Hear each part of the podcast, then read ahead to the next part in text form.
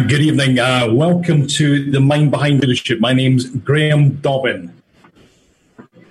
What we're going to be looking at, this is a brand new show we started last week, but what we're going to be looking at is at leadership from a really practical point of view just over the next few weeks. It's probably one of those things that uh, have been spoken about more than ever now. Everyone seems to have a view on what's leadership, what's good, and what's not so good, what works, what doesn't work. And certainly what we've been going through over the last few months has been at the forefront of everybody's lips. We're viewing everyone around us in, in times like this of how they lead us, how they influence us, and what they do. Some people have shone, like Jacinda Ardern, who's the president of New Zealand. Others, like Boris Johnson, who's been recently elected, uh, with a huge mandate to govern, has dropped like a stone. This isn't a political program, but we need to be able to be able to, to look at these leaders and maybe assess them. So over the next weeks and next few weeks, we're going to be looking at business, it's sports, politics, and even the military. We've got some phenomenal guests lined up to give their perspectives on how this really impacts on our everyday life, um, where they're unique, where they maybe cross over with each other. Um, and biggest of all is what really happens behind the scenes. You know, there's thousands and thousands of books about leadership out there but we're going to be looking at what's a real practical application and what's what's worked and what hasn't from real life experiences. So, welcome. My name's Graham Dobbin. As I said, I'm really lucky to be able to work with senior leadership teams all over the world. Um, in the last year, I've been working in the UK, USA, and Australia. And I've been working with some of the largest companies in the world BMW, Roche, Google, WeWork, and gaining some insights in just how they make decisions the kind of pressures they're under and the kind of structures that they've got. But it also allows me to work with some smaller businesses here in New York.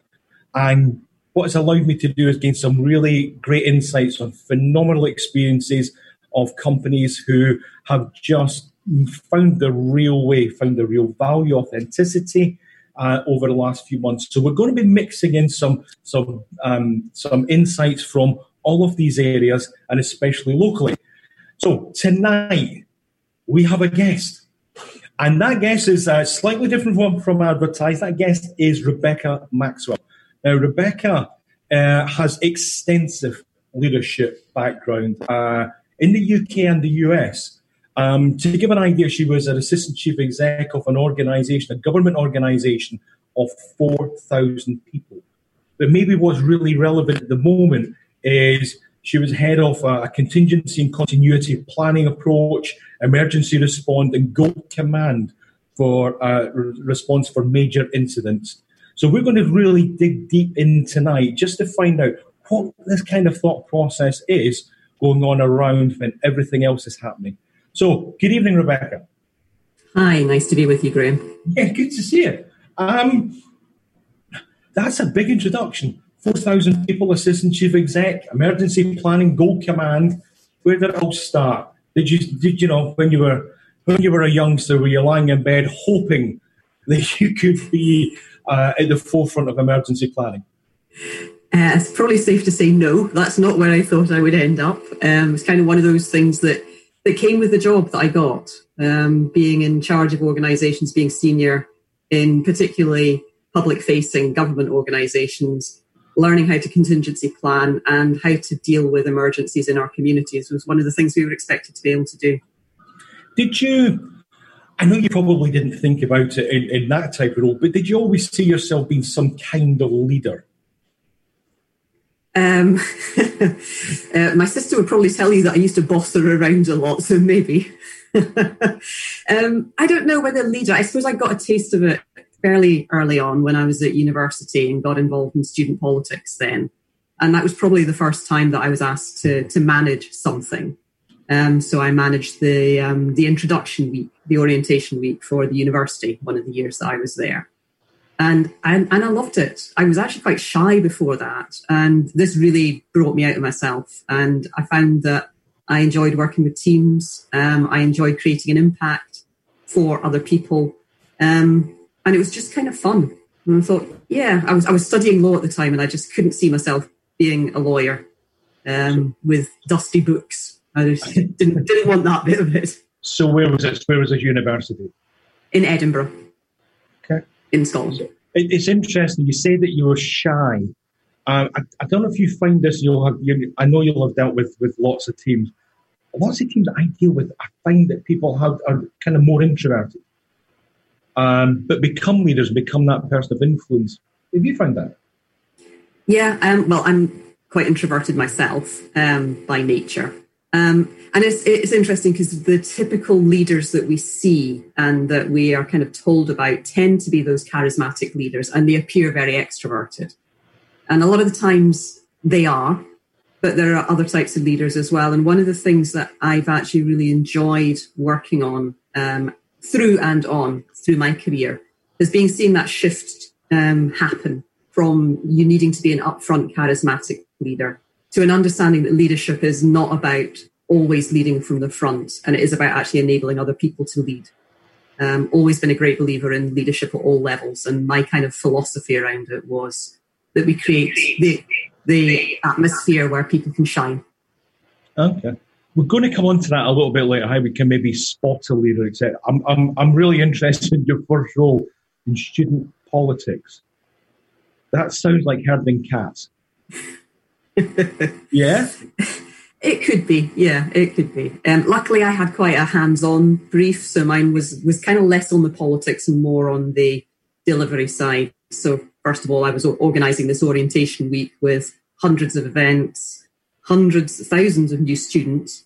Um, keeping all of that moving along was was tough going, but it was it was a finite project. That was probably my first taste of project management and then from there, I was um, my role in politics. From there was uh, managing the welfare services for students at the university and making sure that we got what we needed. Give us just a bit of an idea. So I gave you a taste for it. You obviously enjoyed it. Give us a bit of an idea of just some of the leadership roles that you've done. Uh, well, I've worked predominantly in health services to begin with, um, and I worked with kind of front-facing roles, so managing um, the porters that we have around our hospitals or the admin staff, the reception staff.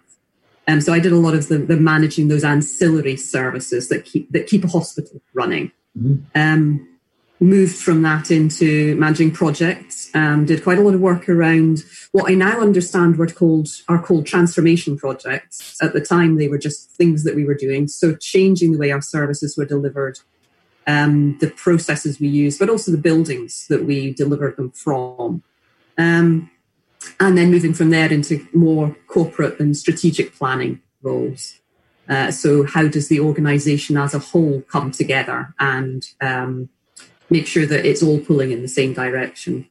And then, then actually, it feels like almost did that exact same journey again, moving into government, local government services. So, went from managing front facing teams through to the, the corporate and the executive role and the assistant chief exec so what kind of what kind of things were these front facing teams? Let, us bring some kind of picture to this. What kind of things were they providing? What what kind of roles were they were were, were your teams doing? Okay, so in health, they were making sure that patients were in the right place at the right time. Um, mm-hmm. They were delivering a lot of those kind of backroom services that we we don't often see as patients, but are essential to the way that the hospital runs. So delivering the mail, getting the food to the ward at the right time, cooking the meals, um, making sure that the booking system worked. So they were the, the admin staff and the reception staff who were managing outpatient clinics, for example. So have you been keeping a real eye on kind of what's happening? Obviously, you know, the, the, and, and no doubt we're going to speak about this a little bit more. The, the, the health scare, the pressure on hospitals, especially in New York, and field hospitals being up, that must have brought some of that home to you. It's yeah, it did, um, and I was actually really surprised. Um, I've, I've, been talking to a few people about, it, I thought that experience I had um, around managing health services, but also managing in emergencies. It was actually the last skill I thought that would carry forward. Um, but I did find myself automatically going back into that way of thinking as soon as the pandemic started, and you could see the pressure both on health services and then having worked also in local government services, so city council, city government services, and knowing the impact there would be on continuing to deliver service, essential services to our communities. as well as trying to manage all the restrictions that all the other businesses were managing as well, and knowing the dilemmas that um, people in charge of those those uh, organisations would be facing. You mentioned ancillary services. I remember doing um, doing some work just a couple of years ago with WeWork about how engaging their staff, and and we had um, different management things in there. But the ancillary services seemed to be the, the guys that were forgotten about a lot, and, and did a lot of work with these guys, and the, it was it was phenomenal the reaction when people cared about them. How's the approach different when we're looking at porters, catering staff? You know, people make sure that the bookings are there, but are absolutely critical to the hospital rather than maybe the medical staff. Um, I don't know that it's it's not so much that it's different, but I think when you're leading an organisation like that, it is it's easy to see the um, high profile services and to think about them and the more kind of glamorous side. Um, any good leader of an organization like that understands that what actually keeps the um, the wheels turning is all of the parts of the, the organization and actually including the stuff that you don't see and the stuff that doesn't feel that sexy um, so making sure that good recognition is being made to all of those services at a time when what the public see is the is, is that public facing stuff. So sometimes as a leader, we were needing to go out of our way to make sure that all parts of the system felt appreciated and all parts were recognized for the contribution they made. Uh, recognition is always it's always up there when we talk about employee engagement when we talk about what people want to hear it's nine times out of ten it's recognition it's not things around money or you know money that needs to be right, but it needs you know it's just recognizing that people are doing a good job. Yeah, and it's those little moments. Yeah. Yeah, it's it's that, and the other the other side of it as well that I would see both in health and in local government is recognition, yes, but also um, for everybody to understand the contribution that they were making. Mm-hmm. And it wasn't always that other people valued it; it was actually that they valued it themselves, and they could see so, for example, um, that everybody, when we were working in local government, um, the guys that went out and, and, repaired the highways, if they really understood the impact that had on the economic health of an area, when the the organisation was talking about the economy being a priority, they didn't then feel neglected. So again, a lot of the work I did as a leader was helping people understand the contributions they were making and how that fitted in and how it was valued by the whole organization. Okay. So one of the one of the things I'm hearing you saying is making sure that everybody feels part of the team. Everybody yeah. uh, is part of it. We're going to go to a commercial break in just a moment, but what we'll do when we come back, one of the things I really want to dig down in is find out what you see as a good leader. Who's kind of inspired you? What kind of things was it they did? Was it a certain person? And just what, what, what kicked you on? And then we're going to get right in to this emergency planning because I'm really intrigued about what that what's involved with that and just kind of the differentials from every day to when you're in a situation of maybe crisis. So we're going to take a break now just for our commercials and we're going to be back just in a couple of minutes.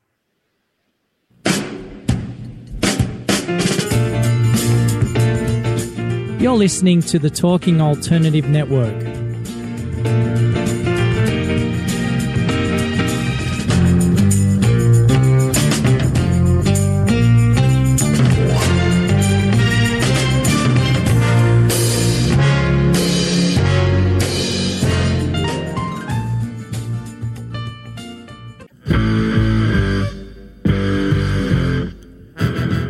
Run or are ready to open your own business? Hi, I'm Jeremiah Fox. I've been operating and opening small business for the last 25 years, and I'm the host of the new show, The Entrepreneurial Web. Tune in every Friday at noon Eastern Time for insights and stories on the nuances of running small business right here on Fridays at noon, talkradio.nyc. Are you a conscious co creator?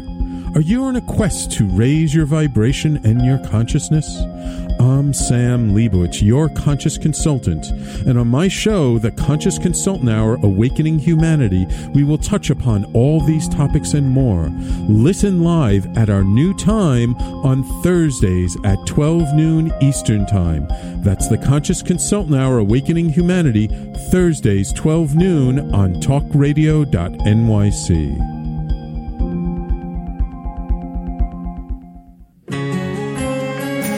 Talking Alternative Radio, 24 hours a day.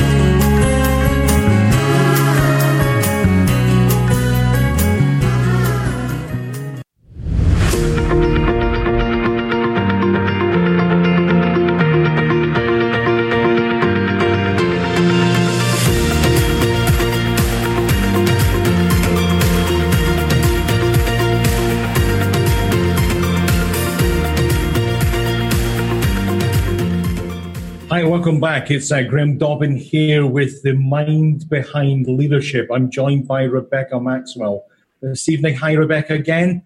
Um, major question: Do you like the intro music? I was almost dancing along I, I with it. see then. you dancing, so I'm just I just want to double check on that.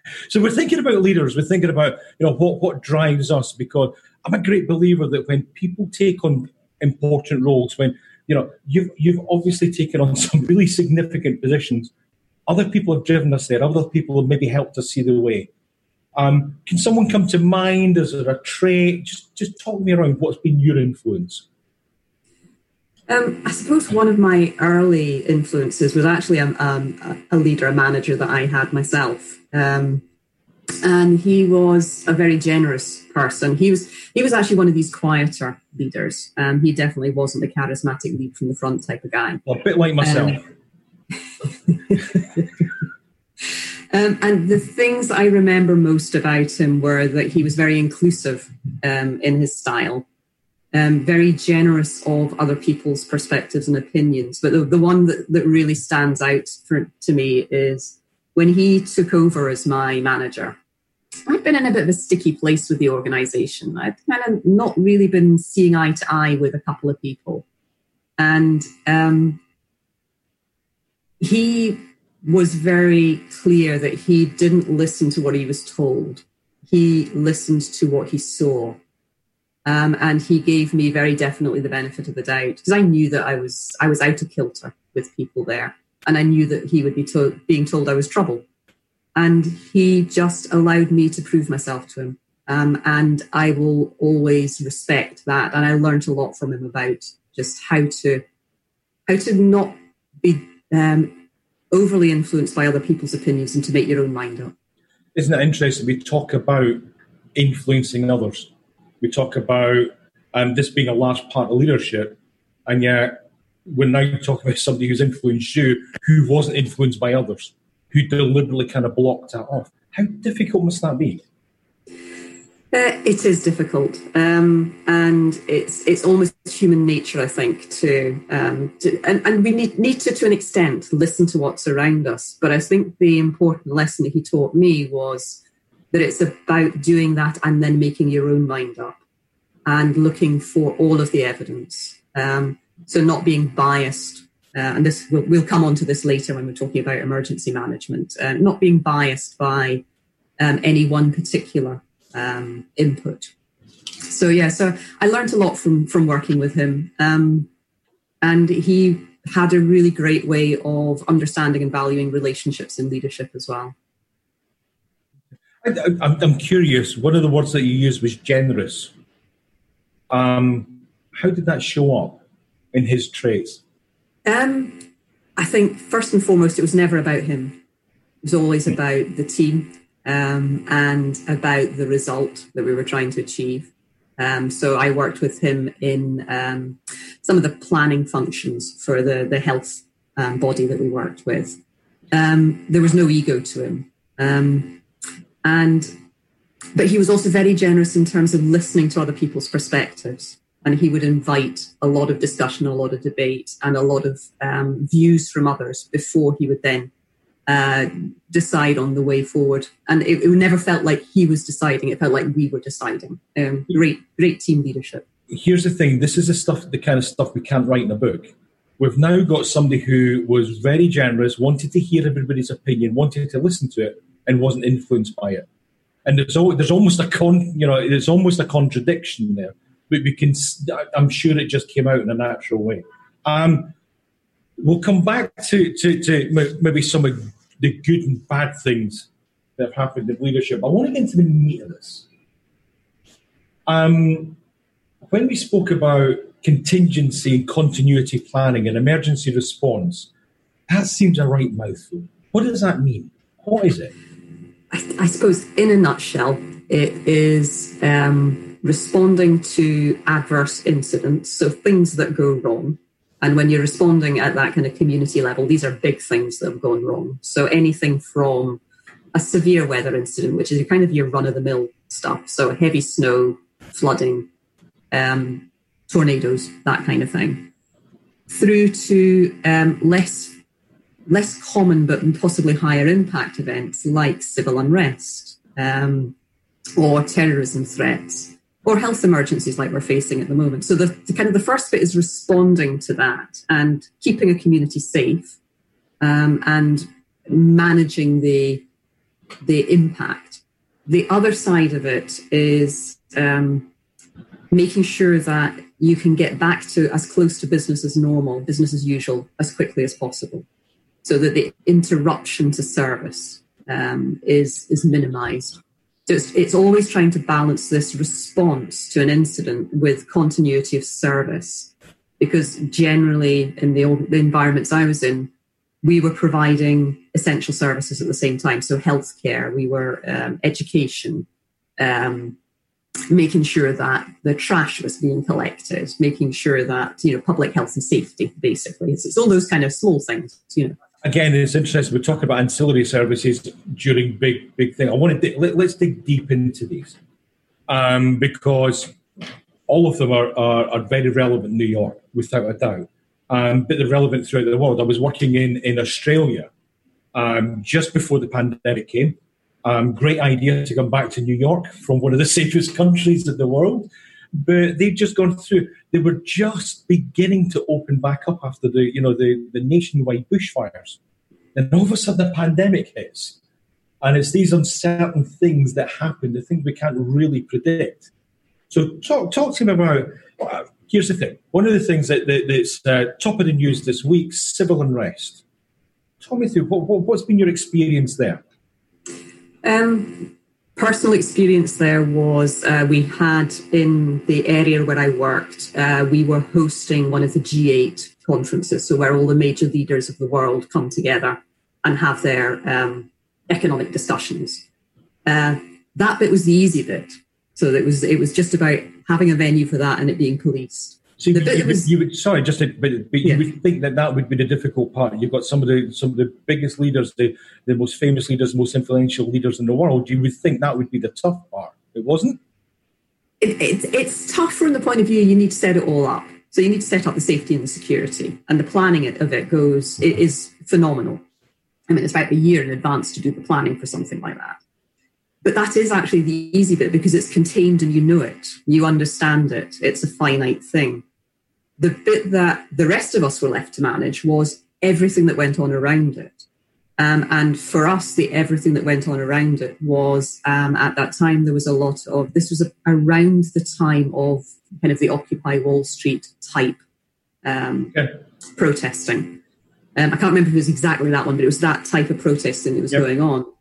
Um, and because it was in our patch, everybody who wanted to protest also came to our patch and they they did what they could to disrupt, and we had to manage the what, disruption. Can I just, what kind of things? What kind of thing? What do you mean by disrupt? Um, they uh, managed to block off all of the, the, the, the, motorways, the freeways around our area so that no transport could move. The big roads. The big roads, yeah. The big, the big roads. roads. Okay. Yeah. Um, so no transport could move um, so that anybody that was trying to get to work was stuck, anybody who was trying to get to hospital was stuck. Um, there was there, there were roaming protests, so um, and there were concerns about would those turn violent or not. Some of them some of them did, most of them didn't. But regardless of whether they did or they didn't, we were still thinking about how do we manage the impact of that on our community? How do we make sure that people who need to get to essential services still can? How do we make sure that um, ambulances, fire trucks can get through to where they need to be that may be completely unrelated to the protest? Because so the us, world still the, the world still happens around yes, it. Okay. Yeah. Yeah. So what we were managing was actually the unpredictable side of it but we knew that some of the impacts could were likely to be around disruption to normal to everyday life and everyday services.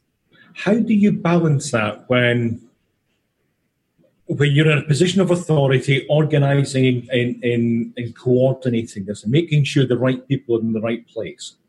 How do you balance people's right for a voice, people's right to actually protest and, and, and, and, and have that freedom of speech? whilst it might disrupt somebody's health, it might disrupt some, you know, it, it, might have a seriously adverse effect on someone else. And getting that message over is not always easy. How do you handle that? Um, I suppose the, it, it, it is a really difficult balance. Um, one of the things that you're that we learn to do whenever you take charge of an incident like that is set out your overall objective. Um, and for us, the overall objective was not to to stop discussion and protest. It was to minimize the impact of it on the community, which means you tackle it in a different way. If you want to stop the protest, you go in heavy handed and you just contain and corral it. If you want to min- minimize the impact, you're trying to you're trying to negotiate with the people who are protesting to make sure you have routes and access routes to essential services remaining open. Um, and or you're you're trying to contain the protest in particular areas. Um, one of the roles that that we took was very much about that communication line between um, the the services, you know, ourselves as the organisation was trying to continue services and manage for the community, and the protesters themselves. So we were trying to keep that dialogue going. And for us, dialogue was a really important part. You know, just talking to each other was a really important part of being able to manage the situation well. I'm curious, where's the point? Who makes that decision that, okay, it's, it's got to stop now? It's gone too far, or that's just enough? What, what, what's the thought process behind that? Can you give some insight?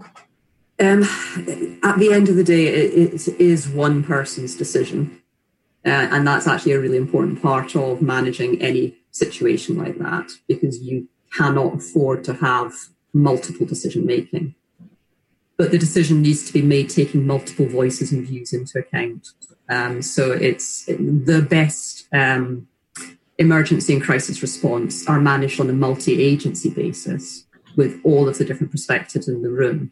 What, what, what do you mean? Just, just, so everybody's clear, what's multi-agency? What do you mean? Um, so you would have the local government organisation, you would have health, you would have um, the you'd have the police in there as well. You'd probably have fire. So you'd have the various different first responders, the various different public um, agencies. So the city council, um, the hospitals, the community health services, the the paramedic services, EMT services. So you'd have all of those people in so that we're able to actually share our perspectives, our intelligence, and also our um, priorities. And we can then combine those together to make the right decision in the circumstances. Well, just before we go to a commercial break, just just give us a little bit of insight. What did you see? What was your thoughts on just everything that was happening?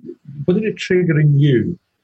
You know, as somebody who's been in these in, in this situation, when you saw lots and lots and lots of different types of approach to what would be regarded as civil unrest, um, to protest, that type of thing over the last week.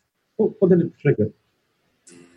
Um, how difficult those decisions can be, um, and also not letting not letting any one view from a response perspective override.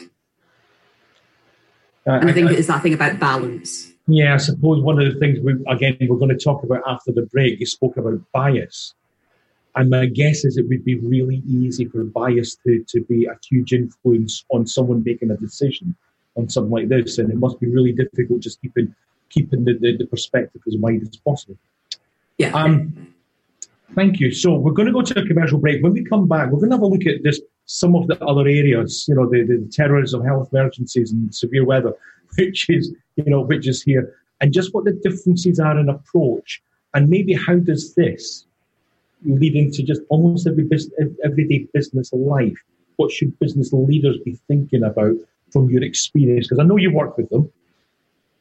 What did what can they take from something like this? So we'll just take two minutes, go to commercial, we'll be straight back. You're listening to the Talking Alternative Network at www.talkingalternative.com. Now, broadcasting 24 hours a day.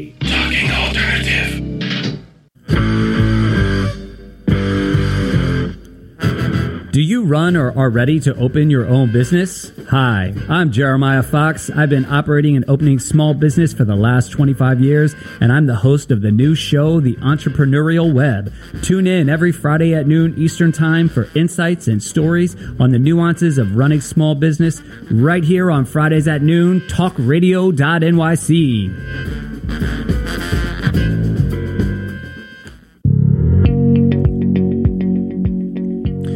you love or are you intrigued about New York City and its neighborhoods? I'm Jeff Goodman, host of Rediscovering New York, a weekly show that showcases New York's history and its extraordinary neighborhoods. Every Tuesday live at 7 p.m., we focus on a particular neighborhood and explore its history, its vibe, its feel, and its energy. Tune in live every Tuesday at 7 p.m. on talkradio.nyc.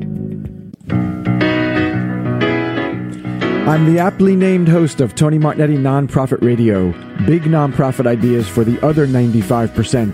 Fundraising, board relations, social media. My guests and I cover everything that small and mid sized shops struggle with. If you have big dreams and a small budget, you have a home at Tony Martignetti Nonprofit Radio. Fridays 1 to 2 Eastern at talkingalternative.com.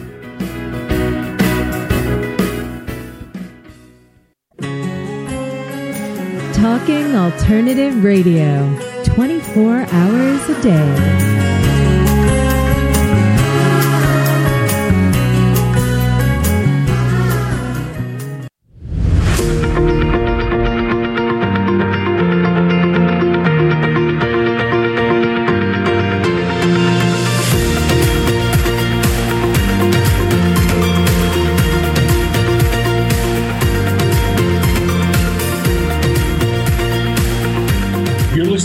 The uh, Mind Behind Leadership with uh, Graham Dobbin, our guest today, Rebecca Maxwell. I can see Rebecca dancing. I'm sure Sam is still dancing to a theme tune. Our producer uh, back in the studios. Um, we're live from New York and we're talking leadership. We're talking emergency planning. We're talking about contingency and continuity. What happens when the major incidents happen? How complex are they? So we've already spoken about civil unrest and your work at the G8 conference. Um, you mentioned severe weather, terrorism, health emergencies. Talk us through some of. You've got really, really uh, cheerful subjects. Like, talk us through just some of the some of the things. You know, terrorism. Yeah, that was um, luckily that wasn't a terrorism incident that we had to deal with ourselves, but it was the the aftermath and the continued threat after the um, after the unfortunate bombing in um, Manchester at the Ariana Grande concert. Um, there was a significantly heightened level of alert beyond that, um, and we needed to prepare for it. How does something that so I know you were working roughly what about forty miles away from Manchester at the time. The, the Ariana Grande concert, I mean, that hit worldwide news, global news. How does when you're not directly affecting it, what then happens? What kicks in? And what do you need to do to maybe keep your people safe there? Um, one of the interesting things is once you've been trained in how to deal with a, an emergency response, it, it's almost like your brain just automatically kicks into gear. And I found it doing that during the during this pandemic as well. So I guess as soon as um, that incident happened, and with it being so close, um, I automatically started thinking, what do we need? What do we need to think about? So where have we got that could be a target?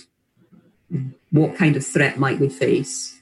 Um, luckily, again, we don't do this on our own. Um, and it's about pooling intelligence and pooling knowledge. And that's actually really, one of the really critical things in any kind of um, incident and any kind of crisis situation is pooling the intelligence because no one person has it all. Um, and one of the hardest things to do is actually to make decisions when you don't know all of the facts. Um, and the bit that we were talking about earlier as well about how to trust the facts that you think you know. Talk me through what does that mean? Um, you can get into there's well-known kind of psychological things that go on around thinking and decision making and they're they're worse during the pressure of a crisis event so um, it's really easy to go for confirmation bias so to only see the information that supports the view you've already formed or to get caught up in groupthink of everybody else is saying this so therefore i agree with it as well um, and again, part of the training when you're um, learning how to manage this sort of incident is to have techniques that help you step back and say, okay, how, how much can I trust this new piece of information? Does it change or does it confirm? And who else can give me something that maybe helps to, um, to either prove or disprove it? Um, I'm really interested just the thought process. So that's the process that we go through to kind of make the good decisions. Mm-hmm. And one of the words I, I was aware I said it um, was how do we keep our team safe? And how do you keep yourself safe? And I don't mean physically safe from terrorism attack. I mean safe that people know that they, they can make decisions, that they don't get overwhelmed with things. What what how do you do that? Yeah, the, the, this whole thing about safety and resilience, I'm glad you raised that because, again, it's something that's actually not well understood about managing in uncertain times. Yep. You know, if we take it at that wider sense, um, and the, the, kind of things you want to keep yourself safe around are that uh, the, we should never underestimate the adrenaline rush of dealing with um, an incident and it can actually be quite addictive and it keeps us going. And it's a great thing from that point of view. But we can become we can burn out if we're not careful.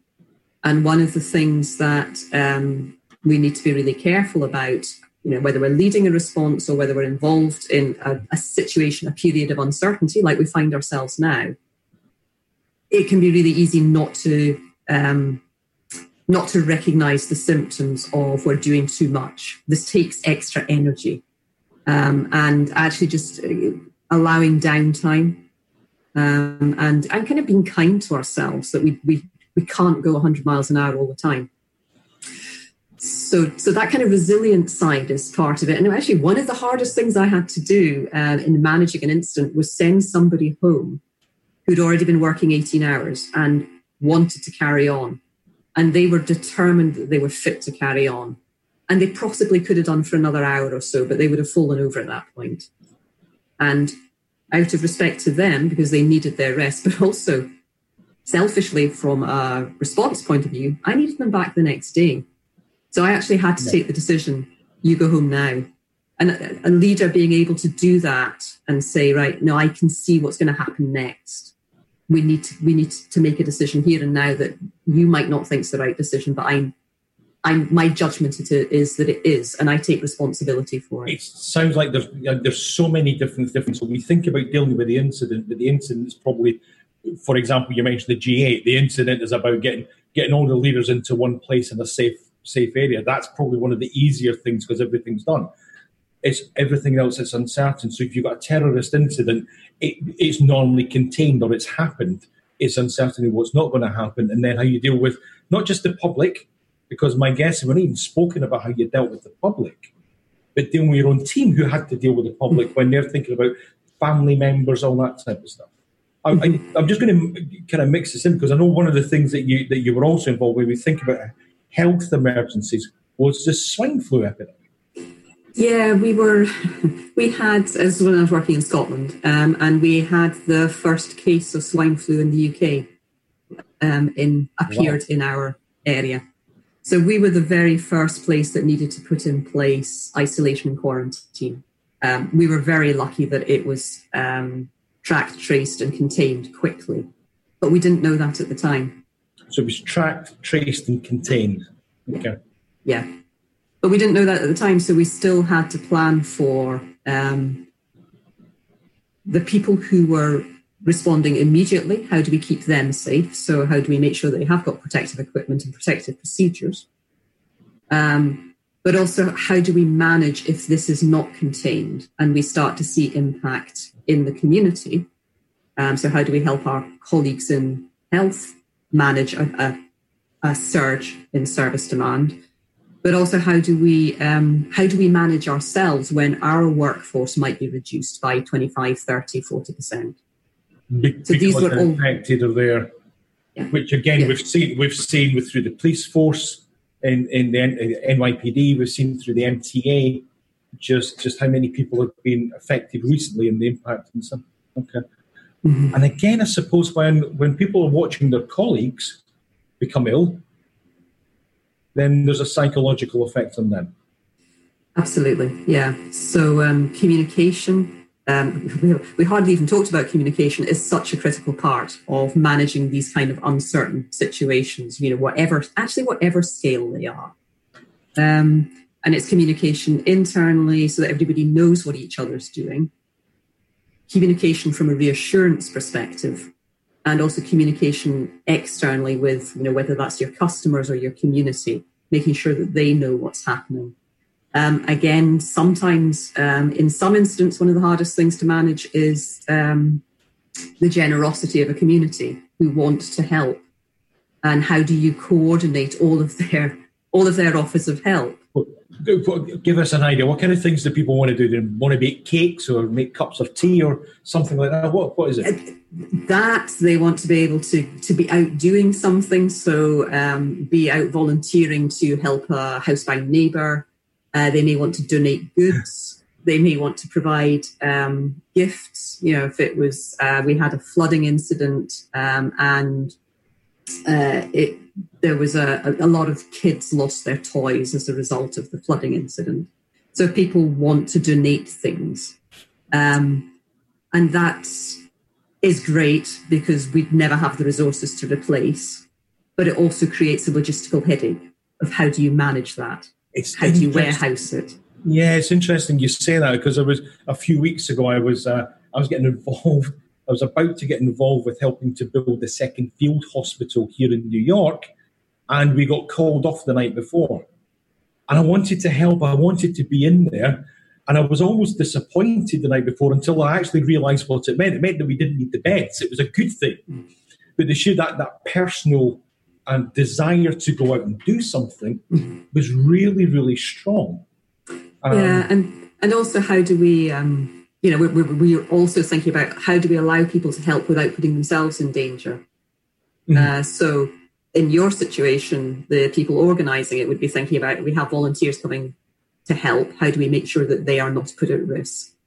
Um, I can remember dealing with um, flooding incidents where we had severe. Um, it was a it was the sea. It was a tidal flooding, so it was the sea broke through flood defences, and we had to be really careful that our um, maintenance crews weren't putting themselves in danger as they tried to protect the rest of the community. Again, really difficult thing to manage when people just want to help.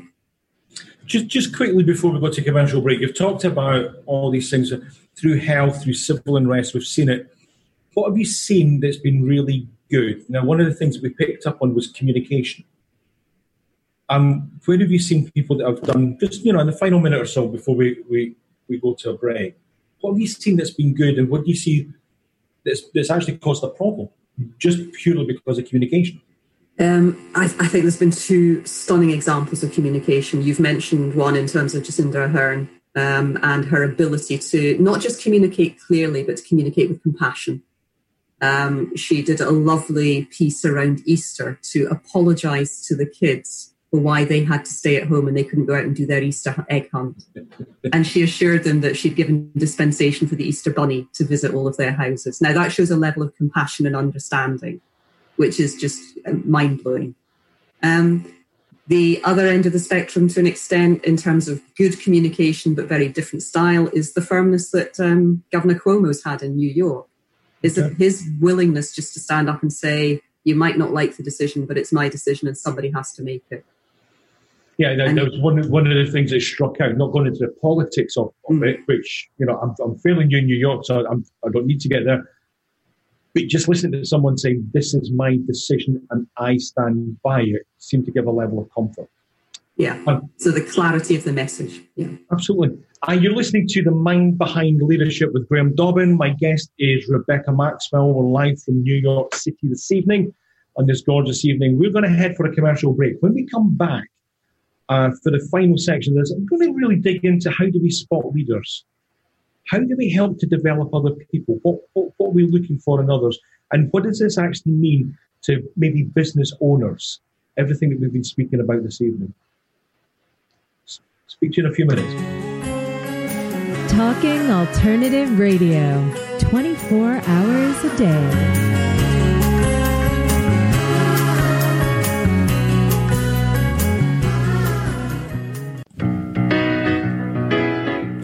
I'm the aptly named host of Tony Martignetti Nonprofit Radio, big nonprofit ideas for the other 95%. Fundraising, board relations, social media. My guests and I cover everything that small and mid sized shops struggle with. If you have big dreams and a small budget, you have a home at Tony Martignetti Nonprofit Radio. Fridays 1 to 2 Eastern at talkingalternative.com. Are you a conscious co creator? Are you on a quest to raise your vibration and your consciousness? I'm Sam Leibowitz, your conscious consultant, and on my show, The Conscious Consultant Hour Awakening Humanity, we will touch upon all these topics and more. Listen live at our new time on Thursdays at 12 noon Eastern Time. That's The Conscious Consultant Hour Awakening Humanity, Thursdays 12 noon on talkradio.nyc.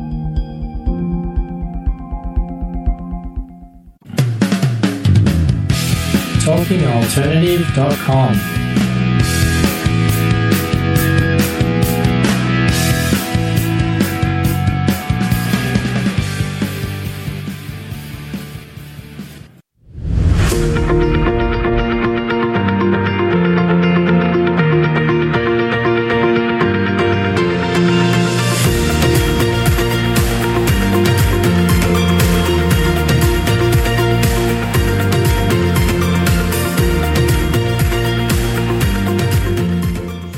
to the Mind Behind Leadership.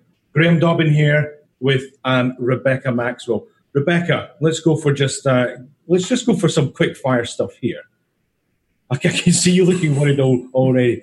Um, what's the what's you've had leadership roles? What's the one that stood out that you think I wish I'd never done that? Um, do you know, I can't think of one. They've all, I mean, that's a really, Very diplomatic. they're very diplomatic. They've all brought Very, something. very good show of leadership there. Great di- diplomacy. so you can't think of anything that, that you know you think that just that actually had a negative effect. on you. Um, I don't think any have had a negative effect. Some have been harder than others. Okay. Um, managing teams who just really didn't want to engage is, is hard. Sometimes working with colleagues who maybe I was out of alignment with, sometimes that's hard as well. I've been fortunate that that's never been entire roles and it's never been full on. You could do a whole show on alignment, how you pull people together and everything like that. So when have you been overawed? When have you gone, oh my goodness, I'm here? Was it the G8? Was it the swine flu? Was it what was it? Um, the one that springs to mind is uh, presenting to the Chancellor of the Exchequer, so the Secretary of the Treasury in the US, Okay. in the in the Prime Minister's private office in Parliament in Westminster. That was that was quite overawing. Particularly, I found myself. I came last into the room, and I found myself sat directly opposite him. Okay, wow. And this was in the Prime Minister's office. It was, yeah, yeah, So the equivalent of the Oval Office. yes. Okay. Anything else about that office? Um, what else about it? Oh yeah, the, the Winston Churchill's desk still in there apparently. It was Winston Churchill. I didn't realise you were that old. How what, what's the difference in leadership that you see from the UK to the US? I know you moved, you moved to the US a couple of years ago, and you're you're working with leadership teams here. what kind of things are just slightly different? What's nuanced in it? It's a really tough question because I'm I'm I'm not sure that there are subtle differences in culture. I think between the US and the UK. There's definitely differences in language. That's caught me out a few times. Um, Guilty, me as well. um, but in terms of leadership, is there a difference? I'm not sure that there is a difference. I think at heart, leadership is the same the world over. Um, so, if I was to ask you if leadership's the same the world over, if I was asked you to throw out three or four words, you know, three or four things that just show great leadership, that would be maybe a trait of what, what first comes to mind? Um, I think the word that we used earlier, generosity. Mm-hmm. Um, so the, the, generosity, inclusiveness, whichever way you want to kind of take that one. Um, I think conviction. Mm-hmm. Um, How so? In, in terms of being um, standing up for not necess- not just what you believe in, but what you stand for. That you stand up for what you stand for. If you see what I mean. So you don't kind of say this is important and then your actions belie it. So it's actually the follow through. Um, um, I think the one of the worst leaderships we can see is when there's a disconnect between I say that my staff are important, but I do nothing to actually demonstrate that importance. So that kind of conviction follows through authenticity. Um, and I, I, don't know how many words I've given you so far, but compassion is the other one. You give me two. You only give me two. I thought compassion would be there because you mentioned you mentioned it just a little while ago about Easter eggs. But how does compassion show up when we're when we're not dealing with kids and Easter eggs?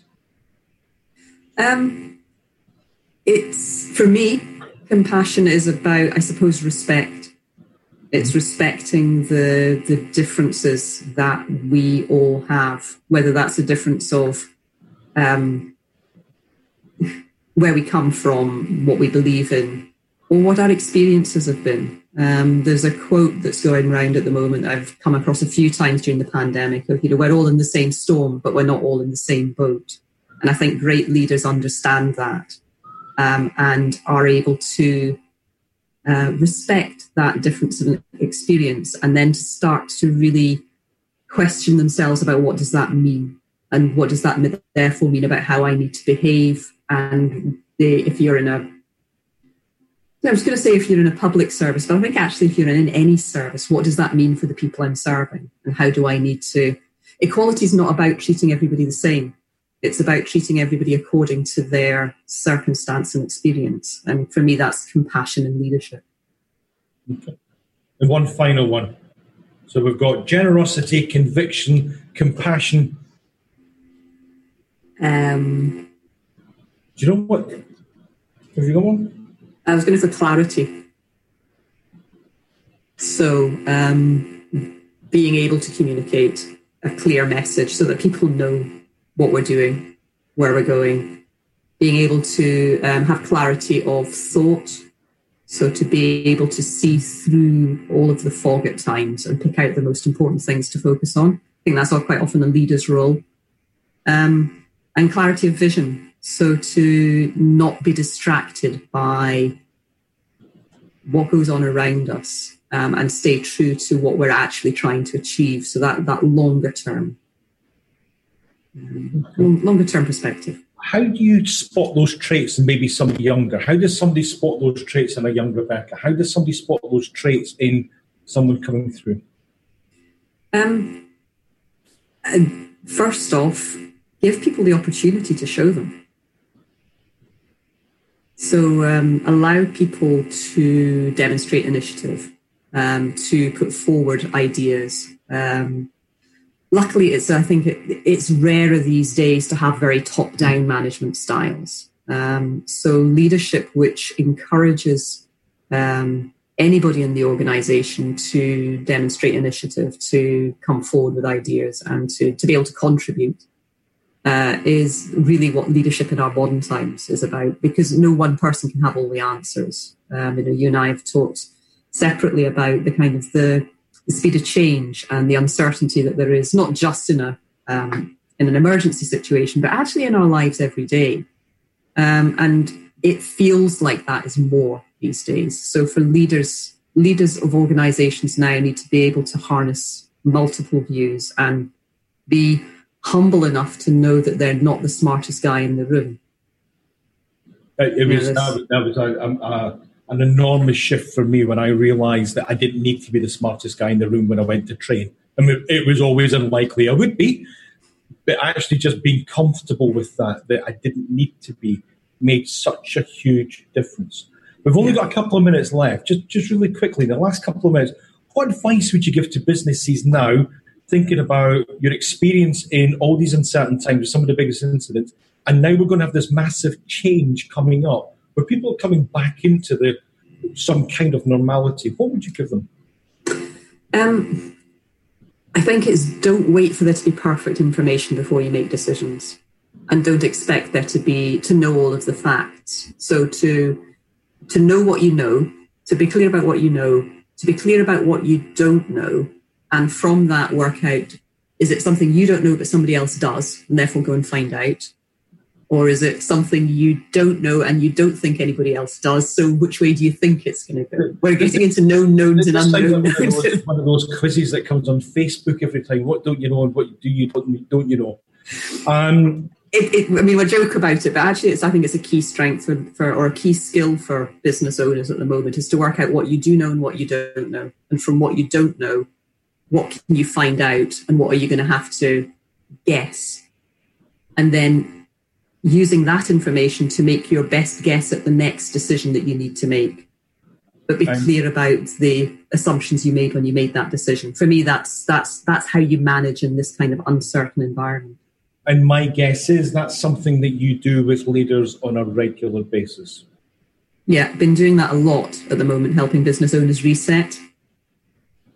Rebecca Maxwell, thank you for your insights. Thank you for coming in and giving us a, some indication of just kind of what happens um, elsewhere and how that, that, that makes into good business. And uh, thank you for putting up with my um, questions. We are in the mind behind leadership. Our guest today has been Rebecca Maxwell. We will be back again next Thursday evening at 7 p.m. with me, Graham Dobbin. Over the next few weeks, we're going to be looking at sports and the military and political leadership. Just What's the nuances behind that? And what can we take from that for all of our businesses? Thanks for joining in. Look forward to seeing you again.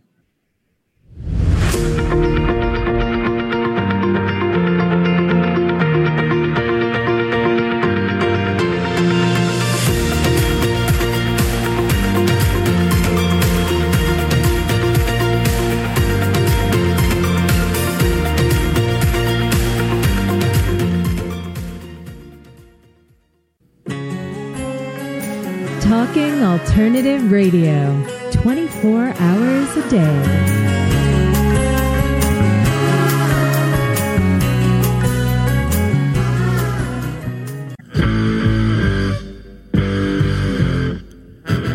Do you run or are ready to open your own business? Hi, I'm Jeremiah Fox. I've been operating and opening small business for the last 25 years, and I'm the host of the new show, The Entrepreneurial Web. Tune in every Friday at noon Eastern Time for insights and stories on the nuances of running small business right here on Fridays at noon, talkradio.nyc.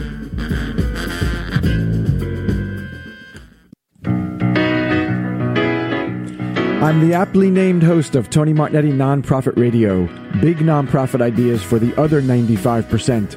Fundraising, board relations, social media. My guests and I cover everything that small and mid sized shops struggle with. If you have big dreams and a small budget, you have a home at Tony Martignetti Nonprofit Radio. Fridays 1 to 2 Eastern at talkingalternative.com.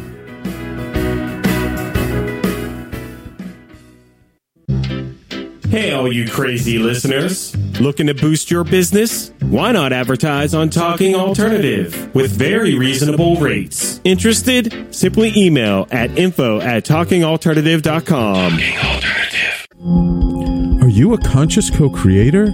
Are you on a quest to raise your vibration and your consciousness? I'm Sam Leibowitz, your conscious consultant, and on my show, The Conscious Consultant Hour Awakening Humanity, we will touch upon all these topics and more. Listen live at our new time on Thursdays at 12 noon Eastern Time. That's The Conscious Consultant Hour Awakening Humanity, Thursdays 12 noon on talkradio.nyc.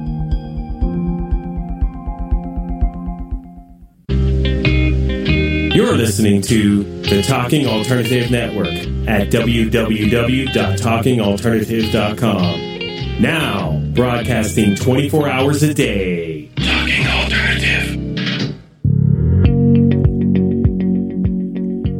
Do you love or are you intrigued about New York City and its neighborhoods? I'm Jeff Goodman, host of Rediscovering New York, a weekly show that showcases New York's history and its extraordinary neighborhoods. Every Tuesday live at 7 p.m., we focus on a particular neighborhood and explore its history, its vibe, its feel, and its energy.